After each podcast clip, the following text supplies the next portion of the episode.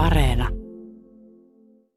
Okei, tänään vähän tsekkaillaan, että millainen on maailmantalouden näkymä, millaista meininkiä luvassa ja sitten kanssa niin kuin vähän sitä, että tämän koronan jälkeen, niin onko tämä, tai tämän koronan aikana, niin onko tämä koko juttu muuttunut jotenkin vähän toisenlaiseksi? Onko meillä joku uusi talouspolitiikka juttu tulossa? Ylepuhe. Poliklinikka.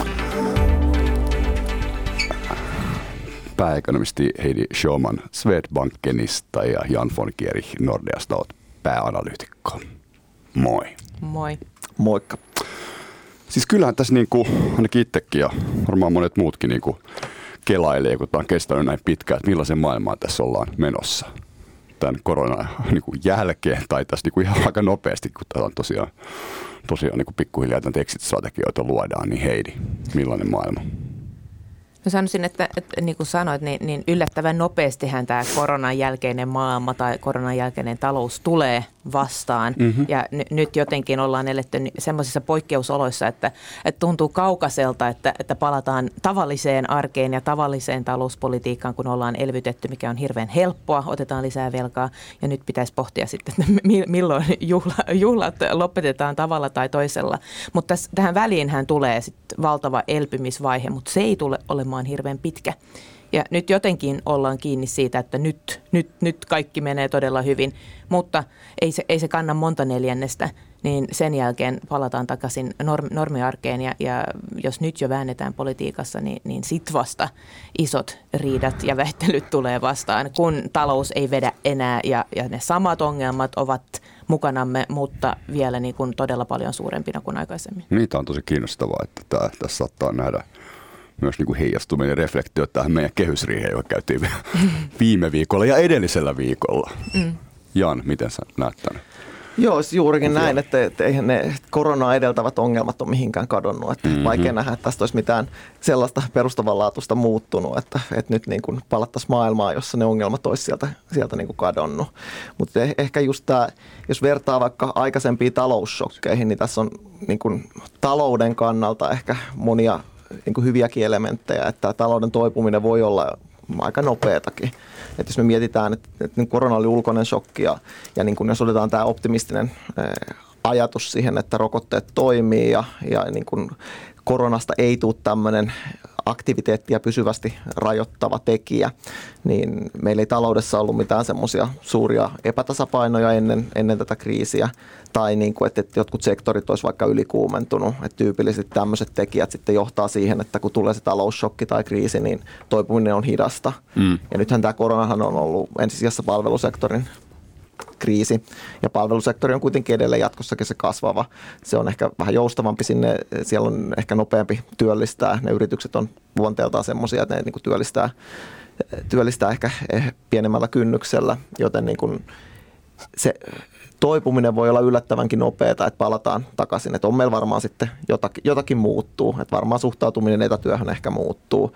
Ehkä suhtautuminen ainakin liikematkustamiseen muuttuu. Mm-hmm. Ja siitä tulee jotain tämmöisiä niin kuin tarvetta muuttaa sitä, sitä tota maailmaa, missä me, me niin kuin elämme. Mutta niin kuin mä ottaisin tämän positiivisen näkökulman tähän, että niin kuin talouden toipumisen kannalta, niin, niin on kaikki syyt odottaa, että se toipuminen voi olla sekä nopeata ja että tällä kertaa ehkä jopa saavutettaisiin se, se niin kuin vanha kasvutrendi, missä oltiin ennen koronaa. Ei nyt ehkä vuodessa tai kahdessa, mutta, mutta niin kuin vähän, että et semmoinen skenaario on kuitenkin ihan, ihan realistinen. Mm, yllättävän hyvin Suomihan pärjäsi kuitenkin, veikattiin niin kuin viime vuonna jotain yhdeksää pinnaa pahimmillaan BKT-tiputusta, mutta sitten on ehkä nyt, eikö se ollut sulle kolme prosenttia, että no, päästiin niin kuin mm. niistä pahimmista skenaarioista. Joo, no nehän oli ne pahimmat skenaariot, mutta harva nyt ennusti jotain miinus yhdeksän.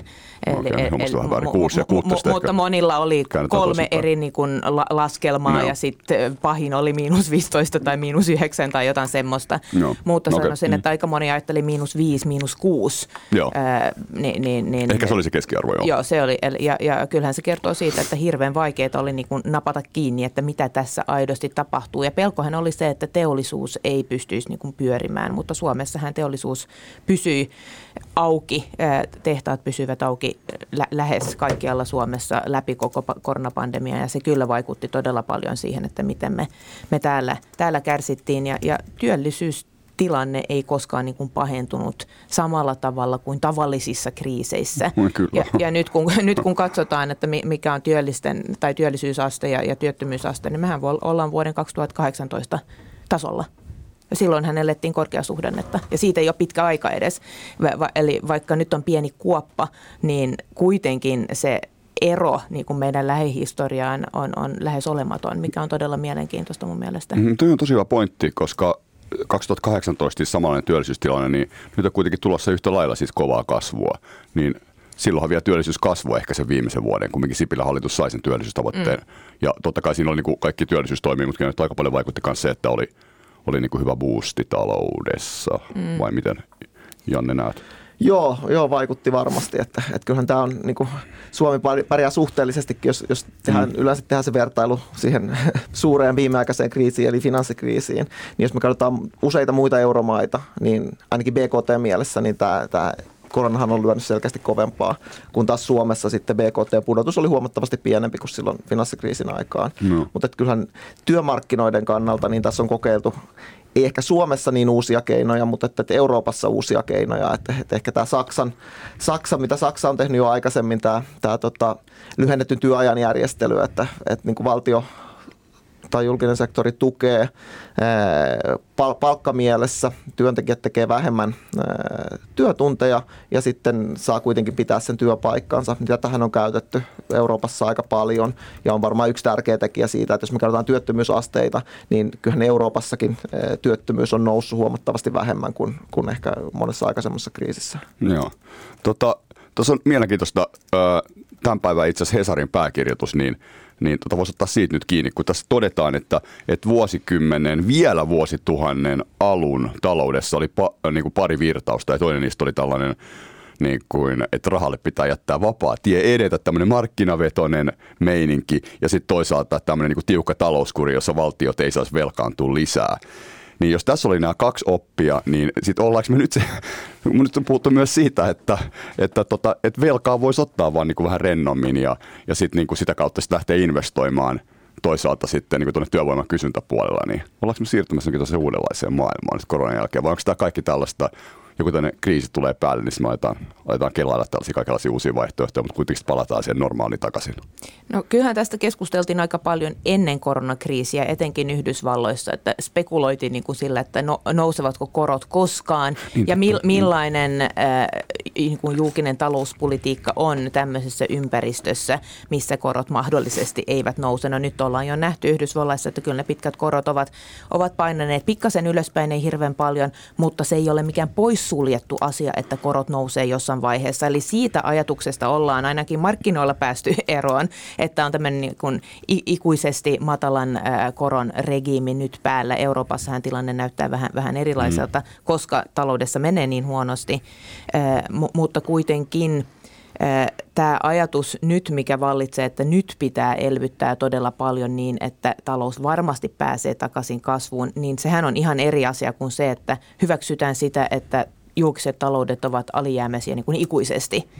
Ni, niin jotenkin mun mielestä tämä keskustelu on vähän, vähän niin kuin, äh,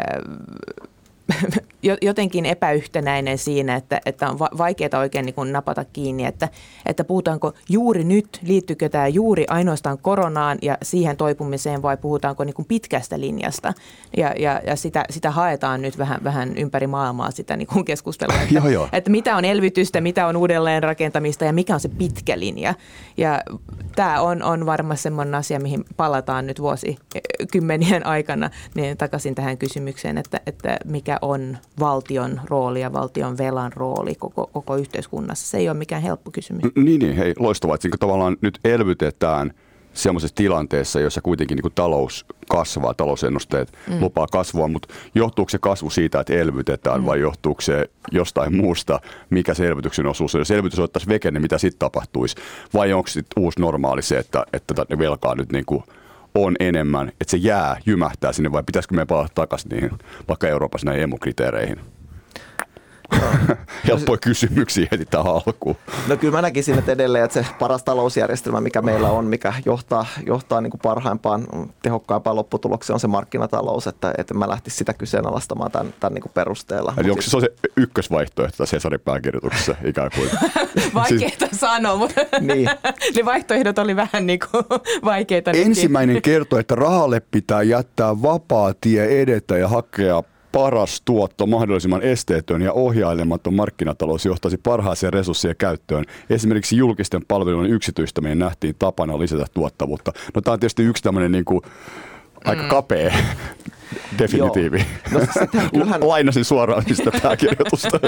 Ei mä vedin ulkomystistä kyllähän julkisella sektorilla on sit selkeä rooli, etenkin niin kuin kriisitilanteissa. Ja kyllähän on ihan perusteltua, että, että silloin kun taloudella menee huonosti laskusuhdanteessa, niin meillä talouspolitiikka pyrkii sitä kompensoimaan. Meillä on toki rahapolitiikka ja sitten meillä on, on niin kuin finanssipolitiikka. Mutta sitten se on niin kuin sitten eri keskustelu, että, että niin kuin, mitä sitten, onko nyt joku muuttumassa niin kuin pidemmällä, pidemmällä tähtäimellä, onko tämä suhtautuminen koko tähän tilanteeseen niin kuin muuttunut. Mutta tässäkin ehkä, no voi toki sanoa, että koronan verukkeella tehdään tiettyjä niin kuin poliittisia päätöksiä. Mutta jos nyt katsotaan, mitä Yhdysvalloissa tapahtuu, niin totta kai se elvytys, se koronaelvytys yksin on jo niin kuin täysin poikkeuksellista koko luokkaa. Mutta sitten siihen päälle tulee se, mitä ei ehkä pitäisi suoraan sekoittaa koronaelvytykseen, on, on nämä tota, infrastruktuuriinvestoinnit ja sitten niin kuin ihan USA tämän sosiaalisen järjestelmän uudistamista, sitä, että, että niin kuin minkälaista lapsilisää esimerkiksi tarjotaan, miten, miten panostetaan koulutukseen. Ja kyllähän voi argumentoida, että ainakin tällaisesta niin kuin pohjoismaisesta näkökulmasta, niin nämä on semmoisia seikkoja tai alueita Yhdysvalloissa, mit, mit, mit, mitä olisi voitu ehkä kehittää aikaisemminkin, missä on jääty jälkeen. Et, et niin kuin, osinhan tätä tehdään varmaan koronaverukkeella, mutta et, et niin kuin, e, mä ajattelisin, että tämä on enemmän, enemmän niin kuin sitä, että, että niin kuin Biden tekee nyt omaa ideologista politiikkaansa nyt, kun siihen on mahdollisuus tässä niin kuin tilanteessa. Että se ei ole niinkään sitä, että, että että sielläkään olisi ajateltu, että, että suhtautuminen velkaan olisi muuttunut. Mm-hmm. Tässä on, on niin kuin se hyvä, hyvä tuoda myös esille, että, että Bidenhan haluaa rahoittaa pääosin ainakin nämä omat hankkeensa. Että siellähän nyt ei ole kyse siitä, että, että, että niin kuin otettiin ensin jo tämä ensimmäinen paketti 2000 miljardia tai 1900 miljardia, niin sehän rahoitetaan velalla. Mutta sen jälkeen nämä infrastruktuuripaketit ja, ja sitten tämä koulutus öö, investoinnit, niin nehän on ainakin pääosin tarkoitus rahoittaa mm. veronkorotuksilla. veronkorotuksilla joo. Et ei sielläkään mm. ole niin kuin sitä perusajatusta hylätty, että et, et niin kuin, et velkaantua voi loputtomiin. Mm, tärkeä pointti. Joo, ja mun mielestä että tota on vähän niin kuin unohdettu nyt, kun vaan puhutaan Jep. siitä, että lisää velkaa voi ottaa, että eihän Bidenin suunnitelma ole lainkaan sitä, vaan, vaan juuri ihan perinteistä politiikkaa, mutta hän selkeästi niin kuin pitää sitä kiinni, että don't waste a good crisis. Eli, eli nyt tehdään, kun, kun on mahdollista ja kaikki menee läpi. Ja hänelläkin on tiukka aikataulu, että, että, että uudet vaali, vaalit lähestyy kovaa vauhtia ja niin. voi olla, että on paljon vaikeampaa saada omia muutoksia läpi. Kongressin välivaalit, joo. joo. Kyllä, se, sen jälkeen, jos republikaanit siellä menestyy pikkasen, pikkasen paremmin. Toinen tuommoinen maa, missä nyt pyritään tekemään paljon, hän on Italia. Ja sielläkin ei saisi niin kuin sekoittaa, että mitä on elvytystä ja mitä on uudelleen rakentamista. Ja siellähän ei ole mitään niin kuin helppoja valintoja, että jos pohtii, että mi- mi- mitä Draghi voi tehdä, niin nythän selkeästi osittain siitä raha, äh, lainarahalla pyrkii niin kuin luomaan parempaa kasvupotentiaalia Italiaan. En ole varma, että onnistuuko hän, mutta hän nyt aikoo ainakin yrittää. Äh, ja siinä, siinä hän on vähän niin kuin nurkassa ja ei ole hirveän paljon vaihtoehtoja, joka hyväksytään sitä, että, Italian talous ei koskaan tule kasvamaan kovaa vauhtia. Tai sitten yritetään vielä niin kuin viimeistä kertaa tehdä jotain. Ja, ja nyt näyttää siltä, että hän yrittää M- mutta hirveän paljon hän pitää, pitää tehdä siellä, eikä kaikki ole nyt niin kuin, pääministerin käsissä miten, mitenkään joo, joo. Italiassakaan. Hei, tosi mielenkiintoista keskustelua Heidi Schauman Swedbankenista ja Nordeasta Jan von Geri. Yle Puhe. Poliklinikka. Kiestaan Poliklinikkaa kuuntelet ja tota, itse asiassa voisi mennä tuonne Eurooppaan ja elpymispakettiin tavallaan nyt heti, mutta jotenkin olisi kiinnostavaa vielä kuulla vähän tuosta isosta kuvasta vielä, että siis onko tämä niinku kasvu, mikä nyt tulee, niin onko se nimenomaan siis Jenkeistä vai onko se myös Kiinasta? Mitä tapahtuu inflaatiolle, mitä tapahtuu koroille? Muutama helppo kysymys. kysymys. siis tää on, tää on, tässä on itse asiassa ehkä aina kolme kysymystä. Lähdetään liikkeelle siitä, missä kasvu tulee. No tässä on pieni tämmöinen niin ristiriita, että nyt kun ajatellaan Kaikki kasvua, selville. kasvua niin, kuin, niin, niin meillähän tulee nyt, tämä ensimmäinen pyrähdys on tavallaan tämmöistä niin kuin melkein automaattisesti tulevaa.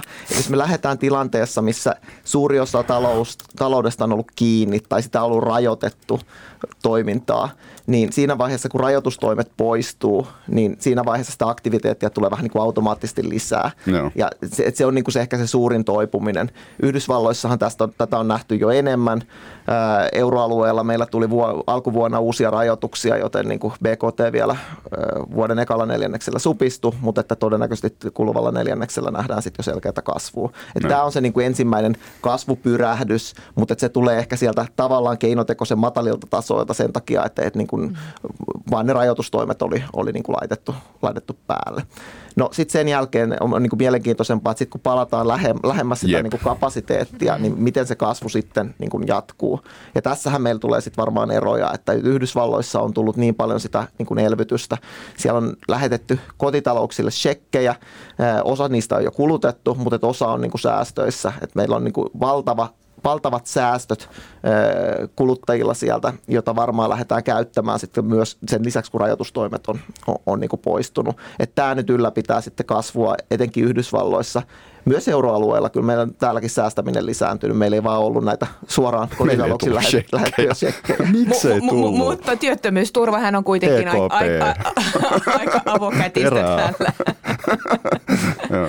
Että onhan täälläkin niin kuin jaettu sanotaan rahaa, vaikka kuulostaa tyhmältä ää, ää, tavalliselle kuluttajille, mutta ei sekkien kautta, mutta meillä on, on sisäänrakennettu järjestelmään kuitenkin ää, niin, että kun menettää työpaikan. Ja juuri mitä Janne mainitsi täällä aikaisemmin, kaikki nämä niin kuin, ää, paikalliset versiot lomautuksista, niin nehän ovat, ovat tukeneet taloutta todella paljon. Ja ne ovat olleet, olleet aika avokätisiä monissa maissa, eli moni, moni lomautettu tai lyhennetyllä työviikolla oleva ihminen on saanut tuntuvasti enemmän ää, suhteessa tavalliseen palkkaan kuin suomalaiset lomautetut, kun meillähän oli vakiintunut toimiva kyllä. järjestelmä, kun lähdettiin tänne ja muualla sit ko- kovalla aikataululla sit, sit keksittiin uusia järjestelmiä, niin, niin, niin monissa maissa on sit maksettu aika, aika, aika avokätisesti kuitenkin, ja se on johtanut siihen, että monilla on nyt säästöjä. Etenkin kun meidän talous täällä Euroopassa, ei Suomessa, mutta muualla, on ollut vielä enemmän kiinni kuin Yhdysvalloissa. Eli kulutusmahdollisuudet ovat olleet vielä, vielä pienemmät. Mhm, mhm, just näin. Mutta joo, on tuossa ehkä, ehkä se, se niin kuin erottaa tai kertoo sitä mittaluokasta, että, että normaalisti ajatellaan, että, että niin kuin nämä sosiaaliset ää, tai, tai työttömyysturvajärjestelmät Euroopassa pyrkii estämään sen, että tulot ei romahtaisi, jos jäädään työttömäksi. Ja senhän ne on tehnyt nytkin. Mm. Mutta Yhdysvalloissa ää, tulot on itse asiassa kasvanut huomattavasti nopeammin kuin ennen kriisiä mm. näiden shekkien ansiosta. Tai shekkien ansiosta. Sen lisäksi meillä oli, oli tota, tai on edelleen, mutta ei ole enää yhtä korkeat, niin Yhdysvalloissahan korotettiin merkittävästi sitä työttömyysturvan tasoa niin, että se oli, Totta. se oli korkeampi kuin mediaanipalkka monessa osavaltiossa. Että näiden shekkien lisäksi ne työttömyyskorvaukset oli, oli jonkun aikaa niin kuin hyvinkin korkeita. Ne on edelleen korotettu siihen normitasoon verrattuna, mutta ei enää yhtä, yhtä niin kuin korkeita.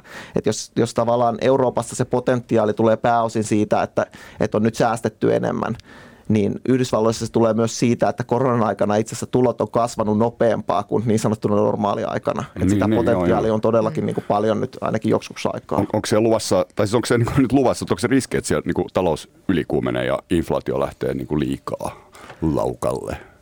On se selkeä riski, että mun mielestä se oli aika kuvaavaa, että, että jopa niin kuin demokraattien eh, omista, omasta leiristä, eh, muun muassa eh, Bill Clintonin aikainen valtiovarainministeri Lawrence Summers varoitti, mm. että, että tästä tulee niin kuin ylikuumenemista. Tämähän jakaa käsityksiä, että keskuspankkihan on sitä mieltä, että, että niin kuin inflaatio, inflaation nousu on vaan, vaan niin kuin tilapäistä, mutta kyllä me tiedetään nyt jo, että, että niin kuin lähiaikoina ainakin inflaatio nousee. Ja kyllä meillä on aika vahvoja merkkejä siitä, että, että niin kuin vihdoin inflaatiossa Yhdysvalloissakin tapahtuu jotakin, että, että niin tämmöiset pehmeämmät indikaattorit, yrityksille tehdyt kyselyt viittaa selkeästi siihen, että hinnat on nyt nousussa.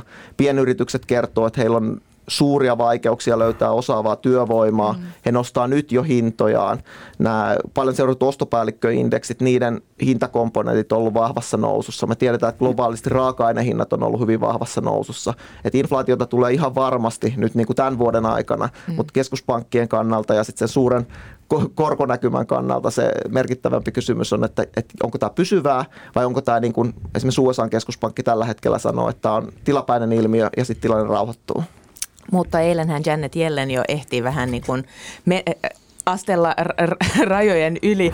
Entisenä kes, keskuspankkijohtajana Jep. ja nyt niin kuin Treasurin vetäjänä Yhdysvalloissa, niin hän puheessaan viittasi siihen, että, että voi olla, että, että korot pitääkin nousta vähän ää, tulevina vuosina. Ja, ja ei kestänyt monta tuntia, niin hän sitten korjasi tämän oman lausunnon ja, ja, ja totesi, että, että ei hän mitenkään niin kuin ennustanut, että miten tulee mm. tapahtumaan, että hän kunnioittaa keskuspankkia ja tämähän on ollut niin kuin Bidenin administraation iso asiakin, että, että ne jättää niin kuin keskuspankin rauhaan niin kuin pitäisikin olla ää, ja Trump hän sekaantui aika, aika vahvasti niin kuin keskuspankkipolitiikkaan ja, ja yritti ohjata sitä, että mitä keskuspankki tekee, mm. mutta se, että Jellen vaan niin kuin, kun hän niin kuin akateemisella tavallaan niin kuin tarkastelee taloutta, niin hänkin näkee, että kyllähän tässä nyt on, on, on niin paljon merkkejä mahdollisista hintapaineista vähän pidemmälläkin aikavälillä, että korot ehkä pitääkin nousta, Ni, niin on, on si, siinä niin kuin aika paljon niin kuin totuutta, että vaikka hän ei niin kuin ennustanut sitä, niin, niin ihan niin kuin tarkastellaan niin kuin faktoja,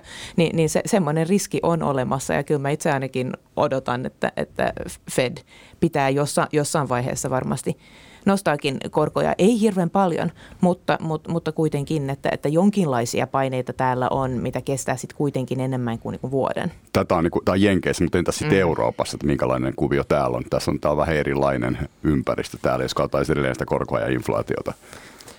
Joo, euroalueella tilanne on huomattavasti niin kuin ehkä maltillisempi sen inflaation suhteen. Meillä on tilapäistekijöitä täälläkin ja muitakin kuin se energiahinnat, jotka nostaa, nostaa tota, inflaatiota täällä. Saksassahan käytettiin esimerkiksi tota, arvonlisäveron tilapäistä alennusta elvytyskeinona viime vuonna. Ja se sitten sotkee molempiin suuntiin inflaatiolukuja. Ensin sotki nyt vuoden alussa, mutta että sitten kun se mm-hmm. taas tulee sinne vertailuun mukaan se, se viime vuoden alennus, niin, niin siitä tulee tämmöinen äh, niin keinotekoinen inflaation nousu tuossa mm. sitten, sitten niin kuin vuoden jälkipuoliskolla. Mutta et, et niin kuin tällä hetkellä hintadatassa datassa euroalueella on vaikeuksia saada sitä koronan takia. Siellä on hirveästi tämmöisiä oletettuja hintoja, jotka arvioidaan, jotka ei perustu oikeaan hintadataan, joten niin kuin sitä tämän hetkenkään kuvasta sitä niin kuin tarkkaa kuvaa on, on niin vaikea saada. Mutta kyllä sit se, se niin suuri kuva on se, että, että niin talous varmasti toipuu, mutta tavallaan ne tekijät, jotka on pitänyt sitä inflaatiota tässä vuosikaudet matalina, niin ei ne ole sieltä sinänsä mihinkään hävinnyt. Et se hyvä uutinen on, on tosiaan se, että työmarkkinoille todennäköisesti ei tullut yhtä suurta hallaa kuin, kuin, niin kuin jossain aikaisemmissa kriiseissä, jotka sitten ehkä pitäisi palkkapaineita niin kuin vuosikaudet matalina. Mutta kyllä niin kuin euroalueella lähdetään niin matalilta tasoilta liikkeelle, että kyllä täällä niin kuin, menee varmaan aikaa. Että, että kyllä mä uskon, että, että se inflaatio voi sinne keskuspankin tavoitteeseen palata, mutta ei se tapahdu läheskään yhtä nopeasti kuin Yhdysvalloissa, eikä täällä, täällä niin kuin ole samalla tavalla inflaatiosignaalit nyt aina, ainakaan niin kuin vilkkumassa punaisina kuin, kuin nyt jo Yhdysvalloissa. Mitä veikkaat, että milloin siellä kakkosen tuntumassa oltaisiin Euroopassa? Inflaatiossa. Niin. No siis varmasti nähdään kakkosella alkavia lukevia, lukemia tänä vuonna jo. Ihan tänä vuonna, niin kuin mm. ihan euroalueella Euroopassa. Joo, ainakin Joo. kokonaisinflaatiossa. No pohjainflaatiossakin ehkä Saksassa, Saksassa mutta et, et, niin kuin, jotta, jotta ennen kuin okay. kestävästi mm. päästään sinne, niin mm. kyllä tässä ehkä vuosia vielä menee. Koska Saksassa on elvytetty niin paljon, että se on myös dynaaminen talous. No, niin kuin no Euroopan lähinnä sen takia, että, että se al, alvi vaikuttaa sinne myös sinne pohjainflaatioon. Okay, just se on, sekin on tämmöinen tekninen. Alvia on leikattu. Mutta se on mielenkiintoinen mm. keskustelu, että Saksassahan kyllä tuijotetaan niitä, niitä kuin inflaatiolukuja. Että sit jos sieltä tulee, mä oon nähnyt hurjimmat arviot, että jotkut on, on veikannut, että Saksassa voitaisiin nähdä jopa nelosella alkava inflaatioluku tänä vuonna. Mm. Edelleen tilapäisistä tekijöistä, mutta se voi olla Saksalle kova juttu siinä vaiheessa, kun media rupeaa rummuttamaan tätä, että, että EKP tekee tämmöistä politiikkaa, mitä saksalaiset muutenkin vastustaa, ja sitten meillä on he inflaatio täällä jo tuplasti EK, niin kuin tavoitteen verran. Mm. Et, et, niin kuin, kyllähän jopa saksalaiset keskuspankin jäsenet on sanonut, että tämä on niin kuin tilapäistä, mutta mut niin siitä voi tulla tulla oma keskustelunsa Saksassa, sit, kun nämä inflaatiolukut oikeasti realisoituu. Joo, joo. Jan von Gerich ja Heidi Schauman Poliklinikalla ja Masakari Sirkkanen. Yle Puhe. Poliklinikka. Niin tota, tässä tulee, hy, hy, tulee hyvin tähän Eurooppaan, että tavallaan että velka on tosi paljon nyt tämän koronan jälkeen, ja sitten EKP mainittu ja sitten niin kuin korot ja kaikki tämä, mutta sitten entäs niin kuin nämä, jos lähdetään liikkeen näistä emukriteereistä, niin tota, onko ne enää, kun nehän on 90-luvun lopulla, että jos katsoo sitä nyt, että Suomessa julkinen velka nousi jonkin vähän päälle 70 prosenttia nyt. Se on aika vähän itse asiassa. Me ollaan tosi hyvässä niin kuin, niin kuin luokassa verrattuna tähän niin eurooppalaisen keskiarvoon. Tuohon mennään helposti. Italiassa taitaa olla päälle 150, melkein 160 Joo. pinnaa. Ja joskin Saksassakin ollaan varmaan lähennillään 100 ja ja tota, Ranskassa ollaan yli sadan. Ja et, et, et, mehän ollaan tosi kaukana näistä. Pitäisikö nämä niin jotenkin tavallaan tsekata uudestaan vai miten? No nehän ovat nyt tauolla. niin, ja, luovalla ja, tauolla. Ja, ja, ja voi kyllä olla hyvin vaikeaa päästä takaisin tältä tauolta. Eihän ne ole koskaan niin kuin olleet niin kuin sitovia. Että kyllähän sitä tiedetään, että sit kun isot maat ovat niitä rikkoneet, niin sitten ollaan, ollaan kierrelty ja kaareltu. Hmm. Mutta ne ovat toimineet jonkinlaisena tämmöisenä niin kuin sopimuksena kuitenkin siitä, että pyritään nyt niin kuin sinne päin jollain tavalla näen, että, että on lähes mahdotonta palata niihin siinä muodossa, missä ne on juuri nyt. Mutta tämä keskustelu varmasti niin kun laitetaan vielä nämä säännöt tauolle ensi vuodeksikin niin, että on aikaa pohtia niin kulissien takana siitä, että millaiseen järjestelmään palataan mitä nyt Suomen kaltaisille maille varmasti toimisi todella hyvin, olisi se, että, että siirrettäisiin enemmän vastuuta jäsenvaltioille, että varmistettaisiin sitä, että, että jokainen maa on vastuussa omasta velastaan riippumatta, mitä tapahtuu. Tämä olisi aika, aika tämmöinen luonnollinen jatke sillä, että nyt me mennään kohti niin kuin tiivimpää, tiivimpää unionia vielä, mutta sitähän tullaan vastustamaan Etelä-Euroopassa etenkin, niin, niin ihan varmasti todella kovaa, kovaa poliittista vääntöä. Ja lopputuloshan on luultavasti tämmöinen laiha sopu, mihin kukaan ei ole, ei ole tyytyväinen, mutta, mutta suuria muutoksia varmasti on, on tulossa. Joo, okei. Okay. Tota, tota. Mites Janne, siis tuossa oli jo tosi hyvää johdantoa tietysti heiltä helpymispaketti, mutta ehkä mennä ihan vielä siihen, että miten sä näet tämän velan ja eurooppalaisten valtioiden velkaantumisen? Pitääkö se nyt palata takaisin niihin 60 pinnan julkisen talouden velkakriteereihin suhteessa BKT, vai miten, miten tässä voidaan jatkaa? Koska tämä on se keskustelu, mitä meilläkin käydään, ja sehän näkyy meillä aika ilmiselvästi myös tuossa kehysriihessä, ja hyvin todennäköisesti jatkuu budjettiriihessä syssyllä, eli syksyllä. Joo, ei ne ole mitenkään uskottavat ne kriteerit. Niitähän uudistettiin kerran, että meillä oli aluksi vaan se 3 prosentin julkinen vaje ja 6 mm, prosentin, 60 prosentin bruttovelkasuhde. No sitten uudistettiin ja otettiin sinne, sinne niin kuin rakenteellisia tekijöitä mukaan ja, ja niin kuin suhdanteeseen liittyviä tekijöitä ja, ja niin kuin vaihtotasetta. Ja niin kuin ne, se tavallaan se uudistuksen ajatus oli ihan hyvä, mutta että siitä lopputuloksena oli niin monimutkainen kehikko, että, että niin kuin, ei, se, ei se johtanut niin kuin mihinkään. Että, että niin kuin, mä sanoisin, että nyt se semmoinen kehikko, mikä tarvittaisiin, niin tavoitteet olisi, että se olisi yksinkertainen, se olisi helposti mitattava, se kannustaisi vastuulliseen taloudenpitoon noususuhdanteessa, mutta sitten jättäisi riittävästi niin kuin liikkumavaraa myös niin kuin laskusuhdanteessa. Ja, ja niin kuin tämmöiseen, yksi tämmöinen mahdollinen, miten tämmöiseen voitaisiin päästä, on, että tehdään yksinkertainen sääntö sille, että, että miten, miten julkiset menot saa kasvaa ja sitten sitä kautta pyrittäisiin lopettamaan se velkaantuminen ja, ja niin kuin, johtamaan myö, tai että se johtaisi myös siihen, että, että niin kuin se velkasuhde lähtisi jossain vaiheessa niin kuin pienenemään. Että tässä olisi etuna se, että, että niitä julkisia menoja on helpompi hallita kuin sitä vajetta, että ne on vähemmän suhdanteesta riippuvaisia, ne on enemmän päätösperäisiä. Mm, ja sitten se, se tavallaan se, se julkisten menojen kasvuankkuri, niin siihen voisi vaikuttaa sitten ää, niin kuin, tai maakohtaiset tekijät tekijät ja se lähtötilanne vähän, vähän niin kuin enemmän, mikä voisi auttaa siihen, että siihen saataisiin sitten porukka niin kuin sitoutumaan paremmin. Ja sitten siinä totta kai pitää olla se uskottava joko, joko tämmöinen sanktiomekanismi, missä mm. sitten oikeasti pidetään kiinni. Tai mä oon miettinyt, että ehkä siinä voisi jonkunlaista porkkanaakin käyttää. Että kyllähän EU jakaa myös rahaa monessa mielessä, niin, niin että tavallaan ei ajattele se sanktiona, vaan että sieltä tulisikin joku porkkana siitä, että pidetään kiinni näistä niin kuin säännöistä. Et lähtökohtaisestihan säännöt on aina rajoittavia ja, ja niin kuin optimitilanteessa meillä ehkä ei olisi tämmöisiä kriteereitä, vaan jokainen maa tajuaisi itse, että, että, että niin kuin on heidän omis, omien etujensa mukaista, mukaista tota, harjoittaa vastuullista talouspolitiikkaa. Näinhän euroalueella ei ole, joten niin kuin luottamuksen takia on niin kuin ehkä naivia ajatella, että me pärjättäisiin ilman sääntöjä. Että joitain sääntöjä tarvitaan varmasti myös jatkossa, mutta tämmöinen yksinkertaisesti kehikko, kehikko niin eh, ei välttämättä toimisi paremmin kuin nuo aikaisemmat, mutta ainakin edellytykset olisi, olisi niin paremmat. Mutta kun samaan aikaan tässä ollaan niin tosi huolissaan siitä, että velkaannutaan. Et, et, et, no okei, tämä keikko olisi, niin kuin, olisiko tämä yhtä tiukka kuin siis nykyinen, vai olisiko se vähän löysempi vai että olisiko tässä niin kuin lupa velkaantua enemmän sisällä vai se, että vai se, okei, niin kuin mainitsit tietysti Janne sen, että, että suhdanteen mukaan, niin kun on noususuhdanne, niin sitten on eri tilanne kuin matalasuhdanteessa. Että, mutta et, tota...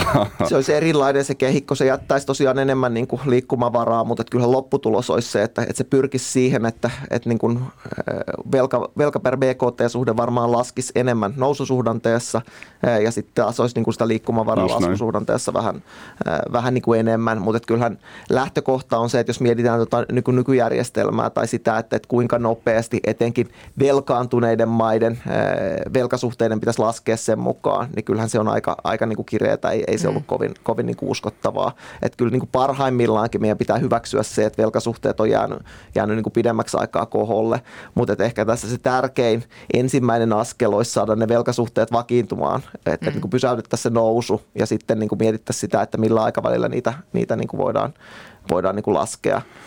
Niin, niin, eli tässä mielessä se niin kuin se uusi talouspolitiikka tietyllä tavalla tulee tuohon, että sitten ei lähdettäisi enää kiristämään tavallaan sinne, esimerkiksi sinne 60 prosentin ö, julkisen talouden BKT-suhteeseen välttämättä onko, se, onko tämä, niin tämä tulkinta tämä siis? No kyllä mä luulen, että, että mo- monet maat ovat menossa. Koska näähän on sisällä joo. kuitenkin näissä niin kuin eurooppalaisten valtiovarainministeriöiden laskelmissa. Joo, ja sitten monilla maillahan on ihan omia laskelmia ja, ja, ja sääntöjä, jotka ovat paljon tiukempia, kuten Saksa, Ruotsi, Viro esimerkiksi, niin, niin äh, näähän ovat jo niin kuin tehneet laskelmia, etenkin niin kuin vaikka Ruotsissa niin, niin, ja Tanskassa, niin, niin ollaan jo – niin kuin su- suunnitellaan jo sitä niin kuin paluuta kohti sitä niin kuin pidemmän aikavälin niin kuin tiukkaa kehystä, mitä, mitä maissa on. Just näin, ja Suomessa ja, on vielä tämä oma ikääntymisongelma, joka on juuri. ehkä, ja, ehkä ja totta kai sitä pitää ottaa huomioon, mm. että jos on ikääntymisongelma, joka kestää sanotaanko 20 vuotta, tai jos on jotain muita tämmöisiä rakenteellisia tekijöitä, niin, niin äh, ihan varmasti mennään niin kuin kohti enemmän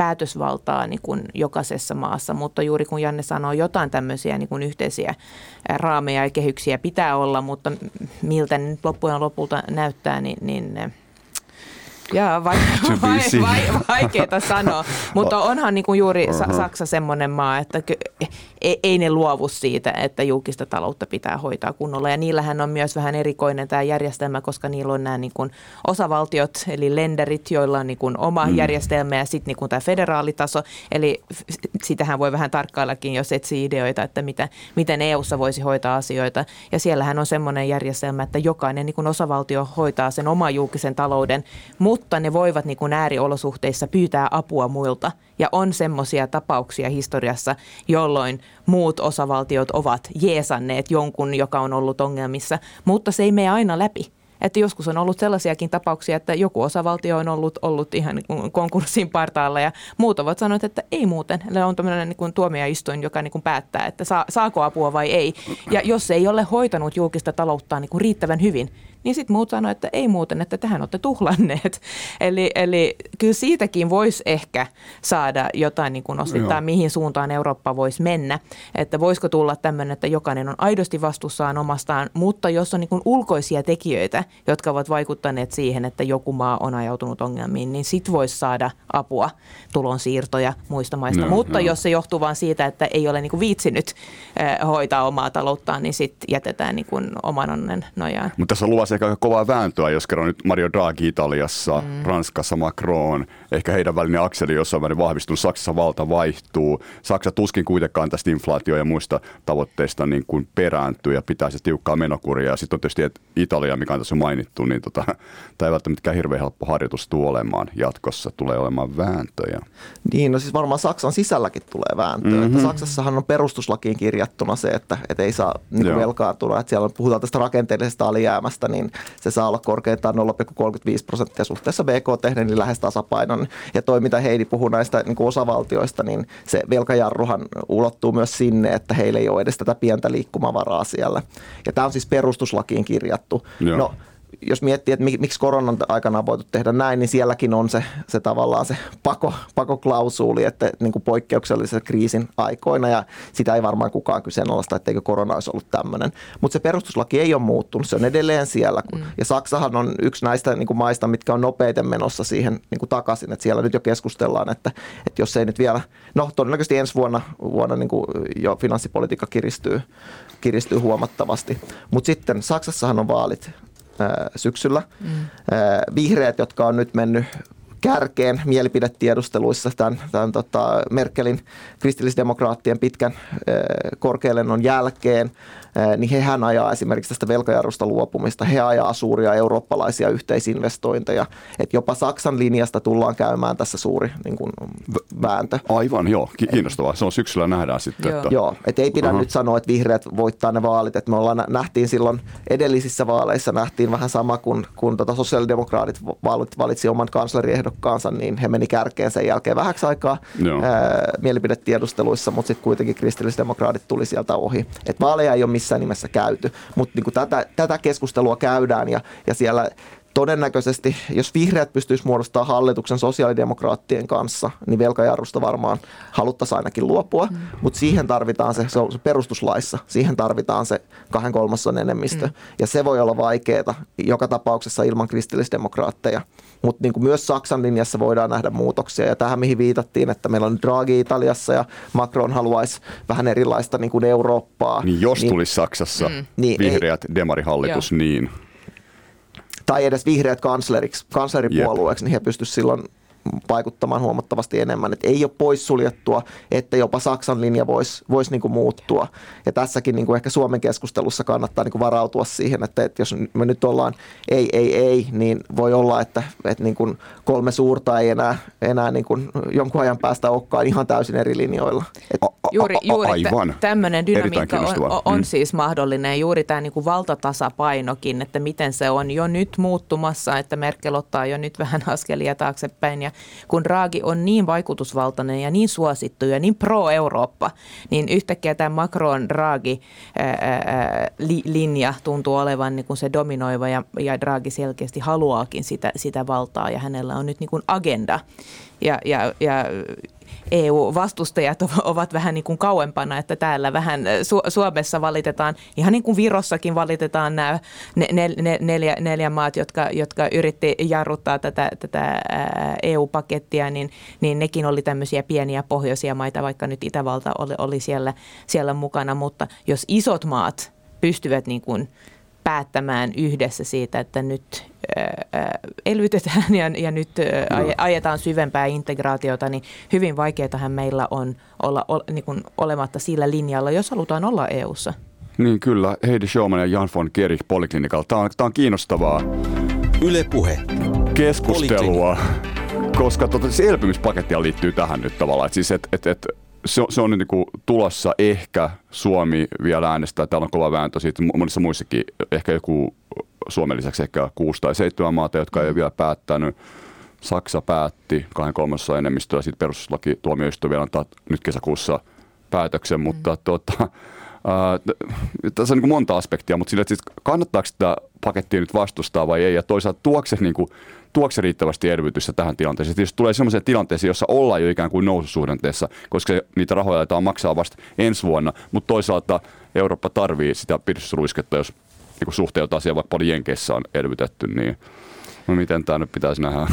Joo, no siis siitä, että pitäisikö sitä nyt vastustaa, niin mun mielestä Suomi teki sen oman yrityksensä muokata sen paketin sisältöä silloin, kun siitä neuvoteltiin niin kuin viime vuoden mm. kesällä, että, että nyt on tämä niin kuin hyväksymisvaihe, että, että nyt mä en usko, että Suomi tätä kaataa ja, ja niin kuin en, en näkisi, että se tässä vaiheessa olisi myöskään kovin, kovin niin kuin järkevää, järkevää politiikkaa. No sitten tuohon, että mä näkisin, että ehkä koronan kannalta se suurin elvytysvaikutus on jo nähty mitä tuolla paketilla saatiin aikaan. Mm. Se, se niin kuin selkeästikin, jos katsotaan viime, viime tota kevättä, niin markkinat lähti kriisiytymään, uusi finanssikriisi uhkas, EKP tuli omilla toimillaan, markkinat rauhoittu vähäksi aikaa No se ei riittänyt rauhoittamaan markkinoita, kriisiytyminen uhkasi uudelleen, valtionlainakorot nousi uudelleen. No sitten tuli puheet näitä tästä elpymisrahastosta, ensin Saksan ja Ranskan aloitteen myötä, mutta sitten myöhemmin niin kuin tämän myötä. Et se oli semmoinen signaali rahoitusmarkkinoille, että nyt EU on valmis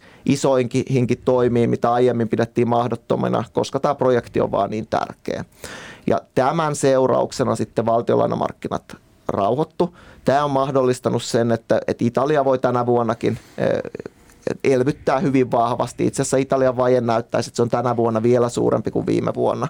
Ja sama pätee Espanjaan sen elvytys, elvytyksen myötä, mm-hmm. myötä moneen muuhun maahan tämmöinen kansallisen tason elvytys ei olisi ollut mahdollista ilman tätä elpymisrahaston tuomaa uskottavuutta. Näin, näin mä ainakin argumentoisin. Ja tämä on iso väärinymmärrys mun mielestä, että tätä ei ole niin kuin ymmärretty, vaan moni on juuri ajatellut niin, että mutta kaikki maathan saavat nyt hyvin edullisesti rahoitusta markkinoilta, että miksi ne ei voi itse elvyttää. Tätä argumenttia on Suomessa esitetty monta kertaa, mutta juuri niin kuin Janne sanoi, niin ilman tätä pakettia EUn sitoumusta tähän, niin korot eivät olisi näin matalalla ja Italian kaltaiset maat eivät pystyisi elvyttämään tällä tavalla, mitä ne nyt aidosti itse tekee, että kyllä niin kuin Italian ja Espanjan alijäämät ovat olleet ihan eri luokkaa mm. kuin Suomen alijäämä. Niin ja ennen kriisiäkin. Mm. Niin Mutta nyt jos Suomessa pointti. ollaan siellä miinus 10 paikkeilla viime vuonna, niin nehän ovat miinus 20. Mm. Että ei kaukana Yhdysvalloista sinänsä, jos katsotaan alijäämää. Niin ja sitten tässä voi katsoa aina Ruotsiin, että miten Heidis tunnet sen skenen. Niin tota, siis siellähän, eikö se ole niinku, onko se niin, että 14 maksetaan, mutta neljä saadaan – jos muistan tämän luvun suhteessa niin kuin Suomeen, että se on paljon huonompi relaatio. On. Mutta on, minkä, käydäänkö siellä siis keskustelua? Onko esimerkiksi ruotsidemokraatit, tai puhumattakaan siis moderaat, moderaattorina, siis, siis, kans, siis Ruotsin kansallinen kokoomus, niin on, käydäänkö siellä tämmöistä poliittista vääntöä siitä? On, onko itse asiassa Ruotsissa jo hyväksytty tämä on, paketti? On, hyvä, niin. on hyväksytty, eikä tässä vaiheessa ollut niin kuin vääntöä, vaan Ruotsi hän, hän oli silloin aika, aika äh, vahvassa äänessä silloin, kun neuvoteltiin näistä, näistä äh, ehdoista, ja hän sai pieniä poikkeuksia poikkeuksiakin siihen, ja, mutta, mutta siinä, sehän oli se oikea vaihe, jolloin, jolloin piti niin kuin panna vastaan, että nyt on niin kuin Suomi, Puola, Unkari, Viro, tämän kaltaiset maat, jotka nyt vähän niin kuin ovat hankalia. Virossahan on sellainen tilanne, että, että se puolue, joka äh, silloin kun tätä hyväksyttiin, tätä pakettia tai neuvoteltiin, niin, niin, niin niillä oli valtiovarainministeriön paikka. Nyt ne ovat oppositiossa ja vastustaa sitä, mitä ne itse neuvotteli. Mutta sielläkin tämä tulee näillä näkymin menemään läpi. Mutta vaan tämä on tämmöistä poliittista, sisäpoliittista peliä, no, no joo, mitä joo. nyt tehdään. Mutta mut se, että jos kerran Ruotsissa sai, niin kuin, Suom- Suomessa on niin 2,7 ja 6, jotain, ja sitten Ruotsissa on joku 4 ja 14, niin se, mm. se on, niin kuin, se on tavallaan, tavallaan niin kuin, ei nyt ainakaan yhtään sen huonompi diili tai parempi diili kuin Suomella, mutta sitten niinku, tavallaan, siis Ruotsihan ei ole kumminkaan eurossa kiinni. Miten se nyt tähän vaikuttaa? Suomi on, Ruotsi ei ole euroalueessa, EUssa kyllä toki.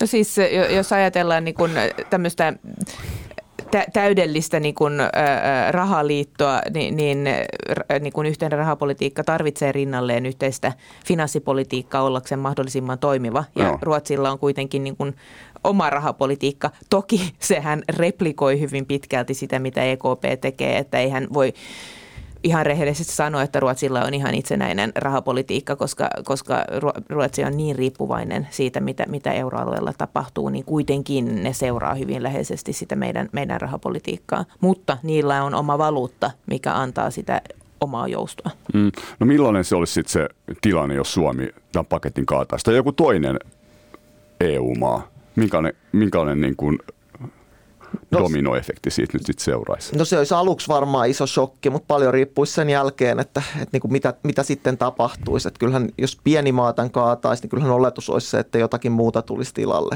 Että kyllähän varmaan mm. niin kuin markkinoilla tulisi aika rumaa jälkeä lyhyellä aikavälillä, välillä, jos olisi mitään, mitään tota, huolia siitä, että koko paketti saattaisi kaatua.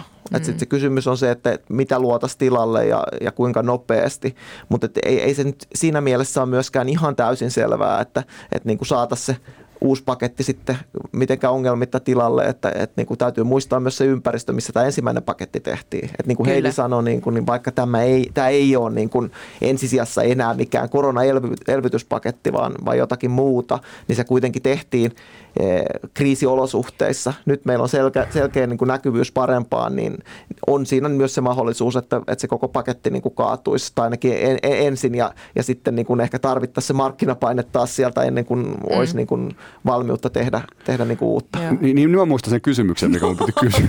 Joo, se kesti pitkään. Kun, siis, kun, kun sanoit Heidi, että kun, kun, kun, kun Ruotsi sai, siis Ruotsi kanssa väänsi siellä, kun, mm. niin kun Suomessa on nyt argumentoitu, että Suomen olisi pitänyt mennä mukaan tähän nuukaan nelikkoon. Mm. Siis jos tullut nuuka viisikko. Mutta jos Ruotsikin sai tämmöisen paketin aikaisemmin, mikä ei näytä niin Suomen, Suomen nähden mitenkään yhtään sen paremmalta, niin mitä hyötyä siitä olisi ollut, että Suomi olisi mennyt mukaan tähän nuukaan nelikkoon? No, se onko, oli... se, niinku, onko se argumentti? Niinku... No sinänsä, että jos olisi ollut niin kuin monta maata siinä, se on niin enemmän neuvotteluvoimaa. Joo, ja, ja, okay. tästä paketista ei välttämättä olisi edes tullut, tullut mitään. Eli, eli jos riittä, riittävän moni olisi niin kuin vastustanut. Eli mm. se on nyt niin kuin semantiikkaa mun mielestä, että oliko Suomi, Suomi siinä mukana mm. va, vai ei.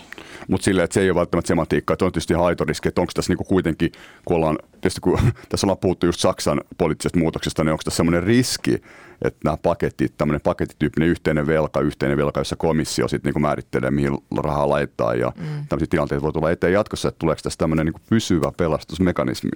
No siitä, siitähän on sovittu, että tämä on väliaikainen, mutta sehän on se iso pelko ja Merkelhän on sitoutunut siihen, että tämä on väliaikainen, mutta demarit esimerkiksi Saksassahan ovat sanoneet, että ne näkee, että, että, että tämä voisi olla pysyvä mekanismi, niinhän Macronkin on sanonut ja Draghi nyt sitä vahvasti ajaa mm. niin, ja, ja, ja vaikka me, me täällä nyt Suomessa niin kuin, uskotaan vahvasti siihen, että tämä on väliaikaista. Ja totta kai tarvitaan sitten uusia päätöksiä niin, että tästä tulee joku pysyvä mekanismi, mutta on hirveän paljon helpompaa siirtyä semmoiseen niin pysyvämpään järjestelmään, kun kaikki me, niin kuin ihan tekniset asiat ovat jo paikallaan, että, että tiedetään, miten, miten tätä tehdään ja, ja miten, miten tämä, tämä pyörii, niin sehän on se, se, se iso riski niin kuin Suomen näkökulmasta, kun sit, sitä ei haluta. Ja sitten mm. tämmöisen niin kuin mekanismin rinnallehan tarvitaan sit niin kuin tulojakin EU-tasolle ja siitä puhuttiin niin kuin lyhyesti silloin, silloin, kun päätettiin tästä, tästä elvytyspaketista, että, että tulisiko verotusoikeuksia EUlle esimerkiksi. Transaktioveroa, muoviveroa. Joo. Ja nehän ovat nyt vähän niin kuin kadonneet kaikki ne keskustelut ja, ja puhutaan vaan siitä, että mitä Suomi maksaa ja mitä Suomi saa, mutta alkuperäinen idea oli ymmärtääkseni kuitenkin kuitenkin se, että, että ei välttämättä tulisi maksuja, jos EUlle annettaisiin verotusoikeus juuri, juuri liittyen näihin asioihin, mutta se keskustelu nyt käy vähän niin kuin eri, eri, eri vaiheessa, mm, no, mikä nehän... on hyvin ongelmallista, että se rahoitus on tavalla tai toisella vie, vielä niin kuin auki. Ja ne rahat maksetaan siis 2028-2058, mm. nyt ne 2,7, joka mm. tulee ehkä Suomeen, nyt ne tulee niin kuin nyt sitten ihan näin lähivuosina, että nehän menee sinne pitkälle, jos sieltä diskonttaa sitä 100 miljoonaa tai jotain per vuosi, niin se on vähän eri raha, mikä sen niin nykypäivänä on. Mutta, mutta Janni, miten sä näet sen, että kun siis se, se niin kuin yksi riski, mikä tässä on puhuttu, että jälleen kerran yllättää Italiasta, ja Italiakin tässä on mainittu, niin onko se sitten semmoinen, joka tässä voi olla? Italia on niin velka aika paljon, silloin vissiin, jos jostain luin, että pitääkö paikkansa, mutta IMF, eli kansainvälisen valuuttarahaston mukaan, niin Italia olisi eniten kaikista maista suunnilleen niin absoluuttista velkaa suhteessa en ole ihan varma, mutta kaksi biljoonaa kuitenkin päälle tota noin, niin, euroissa, niin on, onko siellä just se pankkisektori nyt sitten tämän koronavelkaantumisen niin kuin, takia jälleen vielä suuremmissa vaikeuksissa, kun siellä puhuttiin jossain vaiheessa Italiassa vähän niin kuin enemmän kuivillakin? No joo, siis julkista velkaa Italiassa on paljon, että yksityistä velkaa on mm, sitten vähemmän. Mutta et, et niin kun pankkisektori meni parempaan suuntaan, ne ongelmaluottojen määrä väheni silloin noususuhdanteen aikana. Nythän me ei vielä tiedetä, niin mikä, mikä tämä koronan lopullinen, lopullinen lasku tulee olemaan. Että, että niin kuin, toistaiseksihan merkit on positiivisia siitä, että konkursseja on ollut aika vähän ja, ja niin kuin tämmöisiä maksukyvyttömyystilanteita on ollut aika vähän, joten niin kuin vielä, vielä esimerkiksi tämä ongelmaluottojen määrä ei ole lähtenyt ainakaan mihinkään vahvaan kasvuun. Mutta mitä tuohon Italian velkaan tulee, niin siinäkin se tilanne ei ole ihan toivoton. Et mä oon itse laskeskellut vähän näitä mahdollisia uria. Et jos me katsotaan Italian tämän hetkeltä velanhoitokuluja, koska korot on niin matalia, niin, niin tota itse asiassa korkokulut tai julkiset korkokulut suhteessa Italian talouden kokoon BKT on, on käytännössä laskenut ja ne on niin kuin matalimmalla mm. tasollaan niin kuin vuosikymmeniin. Aivan. Ja jos tämä nykykorkotaso jatkuu, niin koska, koska niin kuin valtionvelkaa ne korot tulee, lyö aina viiveellä, niin se, mm. se korkomenot itse asiassa laskee vielä, vielä niin kuin jatkossa edelleen. No tämä tilannehan muuttuu sit siinä vaiheessa, jos korot lähtee nousuun, että se on niin kuin se riski siellä. Mm. Ja se riski Italialle on se, että taloutta ei saada, saada kasvuun. Mutta et, et jos Italia nyt saisi taloutensa kasvuun, niin toi velkataakka yksin ei välttämättä ole vielä niin kuin mikään – niin kuin ylitsepääsemätön mm. ongelma. Että, että tavallaan sitä liikkumavaraa on vielä siellä, mutta että, että toki jos, että jos nämä uudistukset ei onnistu ja, ja niin kuin velka, velkatasoja ei saada käännettyä niin kuin laskuun, taloutta, taloutta kasvuun, niin sitten tulee ongelmia. Mm. Ja kyllähän se pankkisektori, eihän sitä Italiassa on liikaa pankkeja, se pankkisektori on tehoton, eihän niitä noususuhdanteen aikana niitä ongelmia ehitty ratkoa. Että mm. kyllä, kyllä se, siellä on tämmöinen pieni pommi muhii edelleenkin, mitä ei olla ratkottu. Mm. Ei pankkiunionista huolimatta, ei, ei, ei niin kuin yhteinen valvoja ole kuitenkaan onnistunut sitten suitsimaan sitä niin kuin Italian, Italian niin kuin ongelmatilannetta. Mutta kyllähän Draghi yrittää tässäkin, että esimerkiksi sen pankkien tilanteeseen vaikuttaa esimerkiksi se, että, että miten tota, mikä tämä tota, Italian oikeusjärjestelmä on, että miten pystytään, pystytään niin kuin, tai miten se pystyy käsittelemään tämmöisiä esimerkiksi konkurssitilanteita. Mm. Ja sehän toimii tosi huonosti Italiassa. Mm. Et sekin, jos siinä saataisiin saataisi näitä rakenneuudistuksia tehty, tehtyä, niin voisi niin kuin jollain aikavälillä auttaa myös sitä pankkien tilannetta. Eli ei mitään ihan välitöntä riskiä Italiassa, poliittista riskiä, mutta entäs Suomi? Huomasin, että kommentoit eilen tota, iltapäivälehdille, että, että kun kehysriihi meni vähän miten meni ja sitten on tämä tota, elpymispakettikeskustelu, niin katsotaanko, miten Suomea katsotaan tällä hetkellä ulkopuolelta, siis ulkomaiset sijoittajat? Onko tässä jonkinlaista diskontaako jotain poliittista riskiä Suomeen? No ei varsinaisesti ehkä diskontata suurta riskiä, että, että eihän Suomen valtionlaina ma- markkinoilla ei nähty viime viikolla kovin suuria muut- liikkeitä. Mm-hmm. Et me nähtiin ehkä jotakin kasvanutta aktiviteettia silloin kehysriihen ympärillä, mutta et niinku korot ei mitenkään merkittävästi noussut. Mutta se mikä näkyy oli, että et niinku kansainvälisiltä sijoittajilta alkoi tulla kysymyksiä, kysymyksiä siitä, että mm. et mitä Suomessa nyt oikein tapahtuu. Et kyseltiin siitä kehysriihestä, hallituksen tilanteesta ja sitten tästä, tästä tota perustuslakivaliokunnan linjauksesta siitä kahden kolmasosan enemmistövaateesta. Et, et niinku, kyllä nämä on tekijöitä, jotka kiinnostaa Suomen ulkopuolella. Ja, ja niin kuin etenkin, koska niin kuin, ne on semmoisia, että ne voi sitten tavallaan, jos, jos ne uutiset on isoja, niin liikuttaa markkinoita, niin totta kai sijoittajat haluaa sitten niin kuin kuulla, että onko, onko tämä oikeasti semmoinen asia, mistä kannattaa niin kuin huolestua. Juuri. kannattaako? No lyhyt vastaus on se, että, että kyllä mä suomalaisena on huolissani noista päätöksistä, että mun mielestä siellä ei tehty semmoista politiikkaa, mitä ehkä olisi toivonut. Etenkin olisi ehkä toivonut niistä työllisyystoimista vähän niin kuin, että, että mä, mä hyväksyn sen, että, että finanssipolitiikassa käytetään enemmän liikkumavaraa, jos samaan aikaan tehdään rakenneuudistuksia. Mutta jos ei tehdä, niin sitten tavallaan se menee vähän niin kuin, vähän niin kuin hukkaan siinä. Mä en usko, että Suomen valtionlainamarkkina on missään kriisiytymispisteen lähellä. Että kyllä niin kuin siellä kansainväliset sijoittajat varmaan antaa Suomelle vielä, vielä niin kuin liikkumavaraa, mutta ei sekään mikään rajaton ole.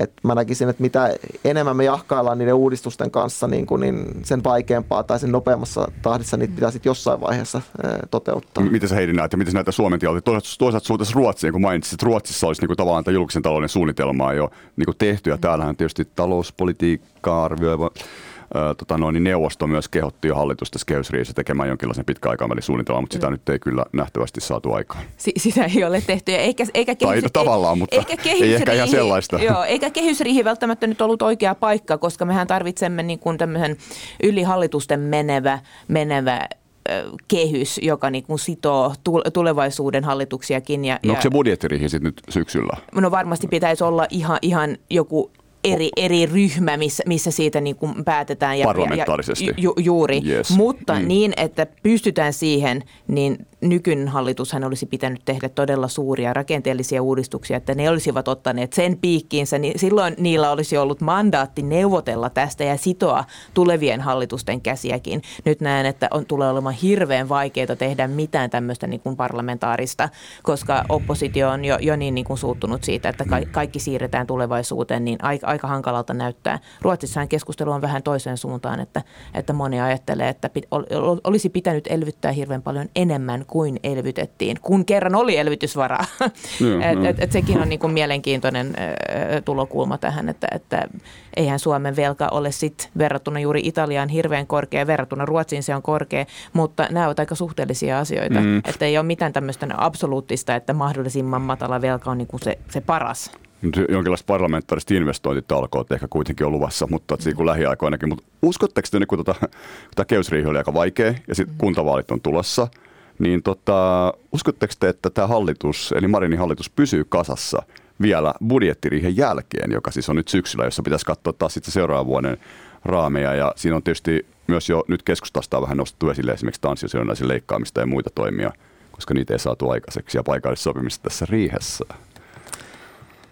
Vaikeatahan se varmaan, varmaan on, että kyllähän Suomessakin on tapana, että puhutaan enemmän tästä, että hallitus kaatuu, hallitus kaatuu ja harvemmin ne sitten kuitenkaan loppupeleissä kaatuu. Että, et, et niin kun, mä en, mä en tota, sano, että on mitenkään helppo tie ja, ja, ja niin kun ei, ei toi ainakaan lisännyt luottamusta mm. hallituksen kohesiota kohtaan tämä, tämä niin kehysriihivääntö. Et sanon, että riski on varmasti kasvanut siitä, että et, et niin kuin hallitus ei istu kautensa loppuun asti, mutta jos mun pitäisi veikata, veikata niin, kuin, niin, niin kyllä se ehkä kuitenkin todennäköisempää vielä on, että pysyy kasassa kuin että, että niin kuin hallitus mm. kaatuu. Mm. Joo, ja mä luulen, että tämä on ihan globaali ilmiö, eli moni, moni hallitus tulee olemaan hyvin vaikeassa paikassa tulevan vuoden aikana, ei ainoastaan Suomen hallitus, että kun kyseenalaistetaan sitten, että mitä oikeasti on tehty ja, ja miten, miten mennä, mennään korjaamaan talouksia, niin, niin mutta samaa mieltä Jannen kanssa, että pidän sen aika kuitenkin epätodennäköisenä, että hallitus nyt kaatui, kaatuisi, kun päästiin tästä läpi. Eli kuitenkin onhan niin kuin syksyn budjettiriihi paljon pienempi asia kuin, kuin nämä viime viikkojen vääntö, että tässä nyt päätettiin niin kuin loppu, loppukauden niin kuin kehyksistä. Mm. Ja sitten sen jälkeen liikutaan kehyksien sisällä, jos ei tule yllättäviä sokkeja. Mm, sitten jos katsoo vielä vähän eteenpäin 2023 niin eduskuntavaalien sitä meininkiä, että kuitenkin se alijäämä voi olla silloin ennusteiden mukaan joku 5 ja 6 miljardia Suomessa, niin millaista vaalit meillä on tulossa? No sinänsä aika, aika niin kuin helpot sinänsä, että on, on helppoja aiheita, mistä voidaan niin kuin no niin, keskustella. Että jo. Jo, jo, joskus on hyvin pieniä aiheita, mistä keskustellaan, mutta nyt tiedetään jo, että, että on monta suurta aihetta, mutta monta hyvin niin kuin vaikeaa vaihetta, niin kuin aihetta, että, että työmarkkina ei ole mikään, mikään helppo, helppo asia. No ei ole. Joo, kyllä, kyllä varmaan keskusteltavaa riittää sitten vaaleissa. Että nyt siihen on niin pitkä aika, että jos nyt mietitään kaksi vuotta taaksepäin, niin kuka, kuka moni arvasi, että nyt ollaan tässä tilanteessa. Että, että ei ehkä niin kuin, siinä mielessä nyt liikaa kannata maalata, että, että mistä teemoista silloin puhutaan, että tilanne voi olla hyvin niin kuin erilainen. Mutta että, että jos tuota Suomen poliittista kenttää nyt tarkkailee, niin – ei se varmaan se hallituksen muodostaminen niin kuin ensi vaalien jälkeen kovin helppoa tule olemaan. Ei tule olemaan. Ehkä tuntuu vähän siltä, että ollaan menossa enemmän tämmöiseen blokkipolitiikkaan, mitä Ruotsissa mm, on, jossa on entistä enemmän Suomessa suuntaudutaan. No mutta hei, tämä oli ihan loistava keskustelu. Käytiin aika monta juttua läpi. Kiitti Heidi ja Janne. Kiitos. Kiitos. Yle Puhe. Poliklinikka.